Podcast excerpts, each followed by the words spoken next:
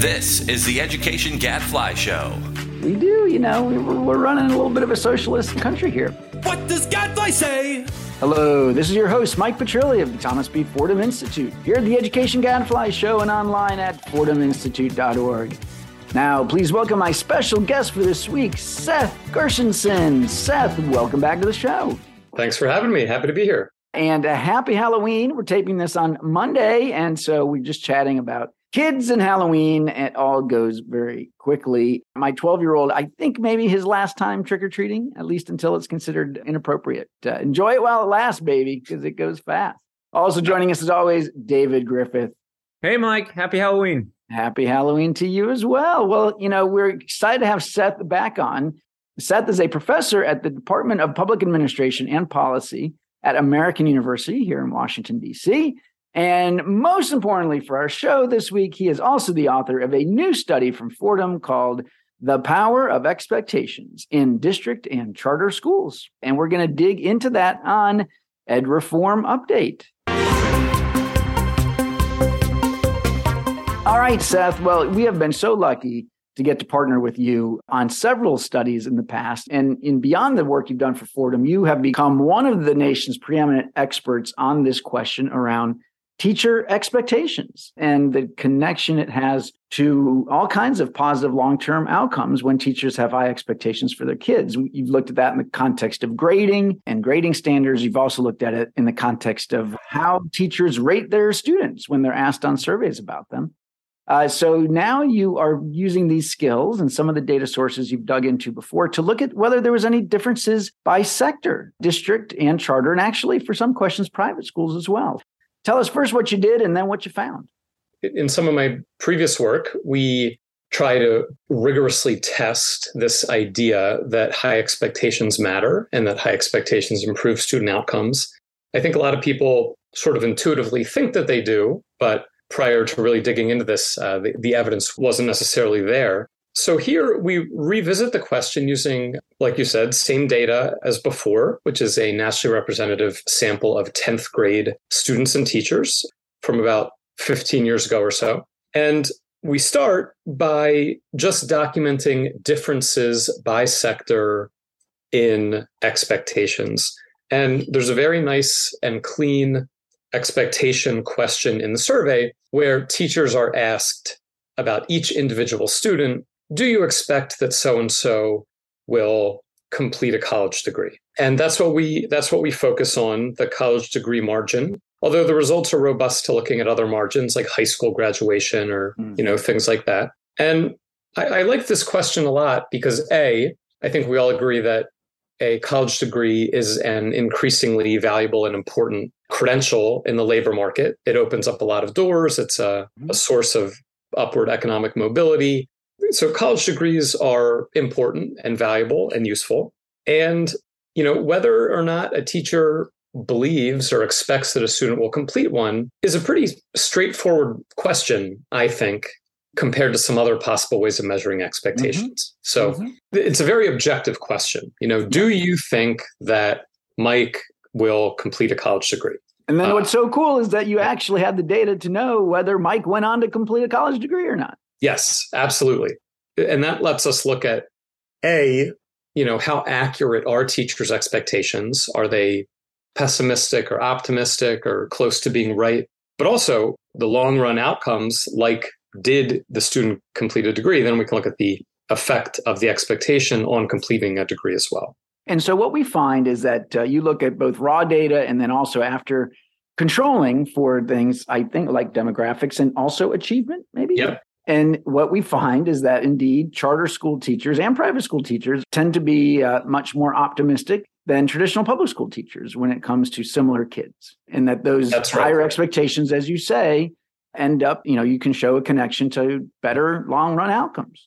And I think part of what motivated the study was a lot of times we think of especially the more successful charter schools as being charter schools that have some sort of mantra of, of high expectations, a culture of mm-hmm. accountability, a culture of going to college, things like that.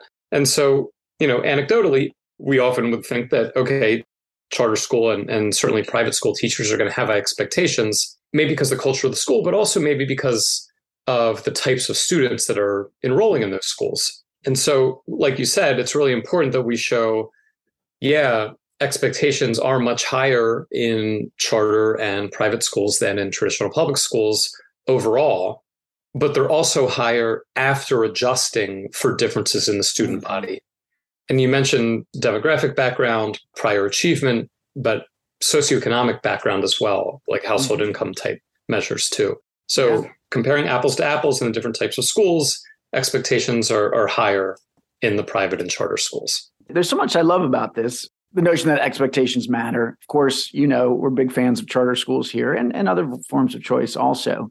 Uh, but I am a little conflicted because, you know, since the time this question was asked, as you say, about 15 years ago, the pendulum has swung on this notion of whether it's good to encourage all kids to go to college, college for all, you know, and I've certainly been a part of that, that come to believe that we went too far in that direction. You know, you look into the data and you say, well, you know, if anything, the traditional public school teachers seem to be better at predicting how far their students actually will go. So they tended to maybe it wasn't as high, but guess what? They were right. So what do we make of that? I mean, is it still yeah. just the case that on a question like this, what's actually helpful for the kid is not whether the teacher is accurate, it's whether the teacher errs on the side of optimism instead of pessimism. Yeah, I, I think that that's 100% right.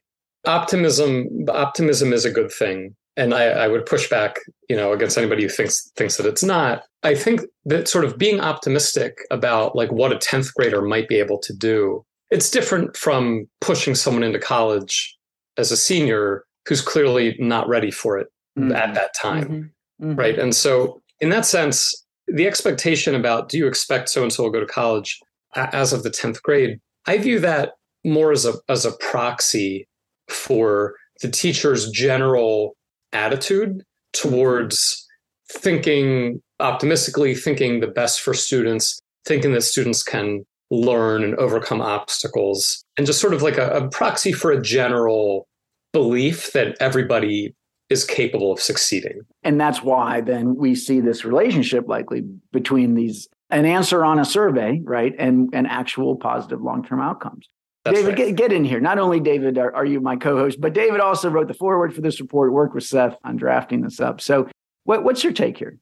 Seth has articulated my basic take. One takeaway is that a little irrational optimism is a good thing, but that I think the, the word proxy is really important here, right? Regardless of what question you ask. Expectations is a complicated word, right? That could mean a lot of different things. Mm-hmm. We're just not going to get a survey question that's going to ask teachers exactly what their brain state is as they're teaching at-risk kids, right? You've got to ask these sort of crude questions about college or, you know, does your teacher believe in you? And these are all things that they're probably correlated with what we're really trying to get at, right? Which is this sort of unwillingness to accept failure mm-hmm. on the part of the teacher, right? I dare I say no excuses mindset that all great teachers have that is frankly a little irrational, right? Because I had a very brief experience teaching, but if I walked in the door and approached it like, well, what are the odds that Johnny is really going to use this?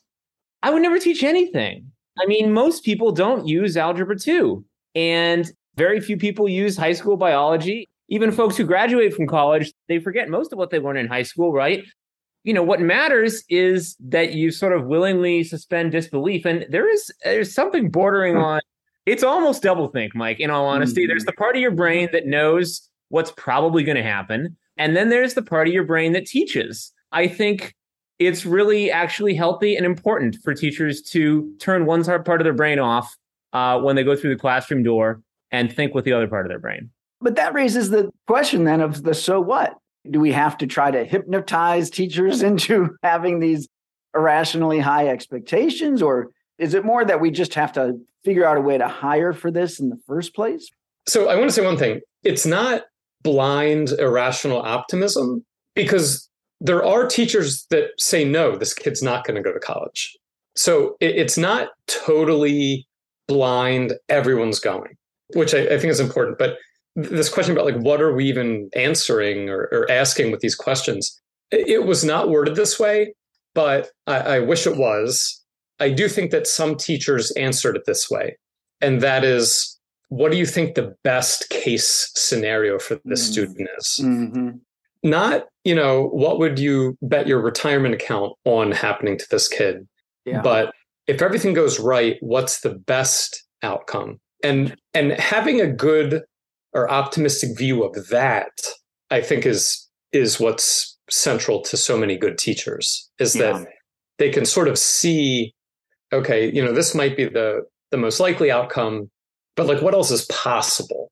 Although it, it does assume that college is better than not college, which I think there's a more nuanced debate today about that. You know, Yeah. in some cases, a two-year degree or you know some kind of apprenticeship or the military or you know for some kids might be better, not because they can't do Yeah. college. and so again, this is why I think that, and this, I mean, this is a, a cop out, but but this question is sort of proxying Yeah. for a broader idea about like, you know, do you think that the student can live a productive and contributing to society kind of life? Is this about hiring in the first case, or, or is there some professional development that can get teachers Yeah. to have higher expectations? Is it data? Is it what? What is this? It's all the above. There's certainly professional development for in service current teachers. And I think that teacher training programs can do a better job of building in uh, this type of mindset and Mhm. believing in potential at that stage too. The third thing is just that school culture matters. And I think a lot of successful schools and successful charter schools, even though it's not via formal in service training opportunities, there is a culture, whether it's established by the principal or, or, or Mhm. whatever, other senior teachers or master teachers or whatever, that sort of rubs off on everybody. That's what you're going to say, David. That is what I was going to say. I, I, let me just triple down on that, Mike. You know, I, I was trying to get in, and then of course Seth said what I was going to say, which is I remember the first time I was trying to figure out what grades to assign, and I kind of looked around and you know went to the vice principal and was like, "So, you know, what's an A? Like, what's an F around here?" She's like, "What do you mean? What do we do here?" And I was like, "Yeah, what do we do here?" Without getting into sort of my experience too much, I think that's I think those things are incredibly important, right? If the message that the teacher receives is, come on, you're going to fail that many kids, right? Mhm. Or, hey, you know, the parents are complaining about the amount of homework you're assigning.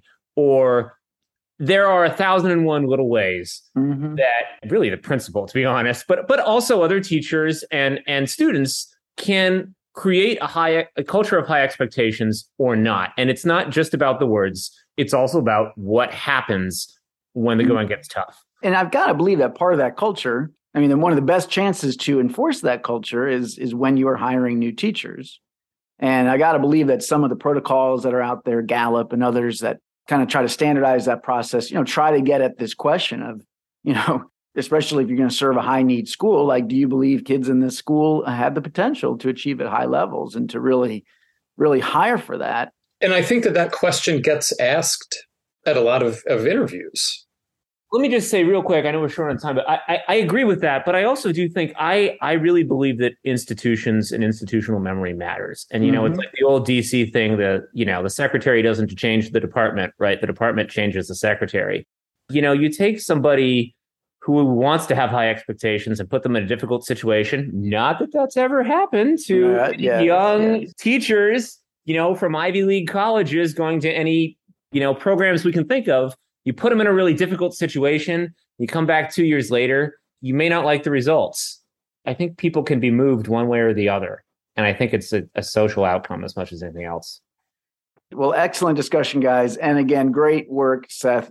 I really appreciate you doing this Thank for you. us, but also for the field. So check it out again, Seth Gershenson at the American University, The Power of Expectations in District and Charter Schools. Seth, thanks so much for being on the show. Thanks for having me. Great to be All here. Now it's time for everyone's favorite Amber's Research Minute.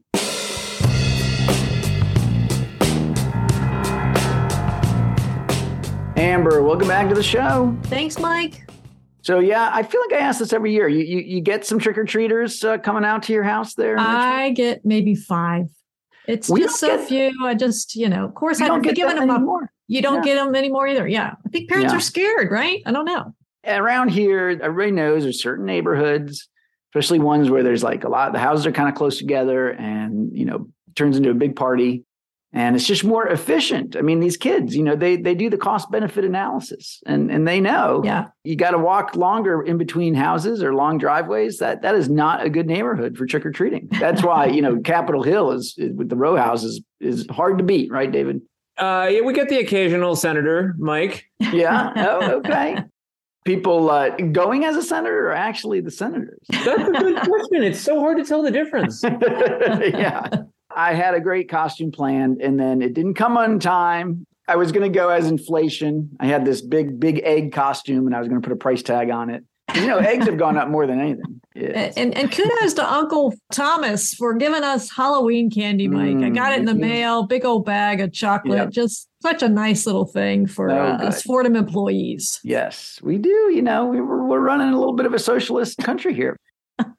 or so we try. All right. Well, Amber, well, enough about that. What you got for us for, for our second dose of research? Because we just had a great conversation with Seth about his fantastic new study on teacher expectations in charter and district schools. But you're going to give us another study as well. That's right. I always say this folks just can't get enough of research. So we have a new study out from four researchers at Calder, Backes, Cowan, Goldhaber, and Theobald. Sort of sounds like a rock band or something that examines teachers' contributions to school climate by isolating it, which they refer to as climate value added. I love everybody's making up their own version of value added now. This is, this is good. We, we are contributing to that ourselves. Yes. Yes. Uh, okay. climate value added and how it varies relative to student race. They use administrative data from Massachusetts for students in grades four through eight and 10, covers 2011 through 2019. They have enrollment, course, transcript, test score data, disciplinary data. And they combine all these with teacher assignments so they can generate student and teacher linked data sets. And for 2018 19, they can also link these data to statewide student climate data, which includes measures of engagement, safety, and environment, including the quality of the classroom activities and of the student teacher relationship. Descriptively, first, they find that climate measures are systematically lower for Black than white students and tend to be higher for Asian students. And then when you look at the specific climate measures, there are nine. And then within those nine, there are even more embedded in there. Uh, but when you look at the specific climate measures, though, Black students do report more positive experiences on classroom participation and instruction. So that's good. Uh, but lower on measures related to school personnel and other students and to bullying. Analysts also find that perceptions of students of color and white students reflect different perceptions of the same environment more than differences in the learning environment. In terms of calculating climate value added, they use standard measures that have been used for student test scores and other outcomes. The two step value added model for teacher effects on survey responses and includes a boatload of student, classroom, and school covariates. They are looking at variation within school, grade, subject, year, and include measures to mitigate concerns that within school sorting might explain their results. Man, they spend a lot of time on that. These guys, these guys know their stuff. Uh, but anyway, lots of pages about the sorting thing and how they've dealt with that. Uh, and their key finding is that climate value added does predict within school variation in students' perceptions of school climate. Teachers whose students report positive feelings about climate also contribute more to student test scores and to an aggregate of non test outcomes, too. So they have this aggregate of non test outcomes, absences, suspensions, and grade progression, and also shows uh, that positive uh, relationship there. And the effects are larger in elementary grades than in that high school grade. Uh, maybe this is because self uh, they're self-contained classrooms in elementary grades. Perhaps that's what's going on. Specifically, they estimate that one standard deviation in climate value added corresponds to about 0.1 standard deviations on the climate survey scale and about 0.02 standard deviations in student test scores. And then it's like, okay, are we looking at different things? They actually estimate that a, uh, there's a correlation of about 0.20 to 0.25 between test value added and climate value added. And then they look at differences in student perceptions of climate. They say, well, they're at least partially mediated by teachers. Uh, not surprising there. Uh, racial matches between student and teachers improve student views of learning climate, especially for Black students. So we've heard that before. Uh, still, teachers who improve school climate tend to do so for all kids. The correlation in reports of climate value added for the same teacher by white students and students of color is about 0.7.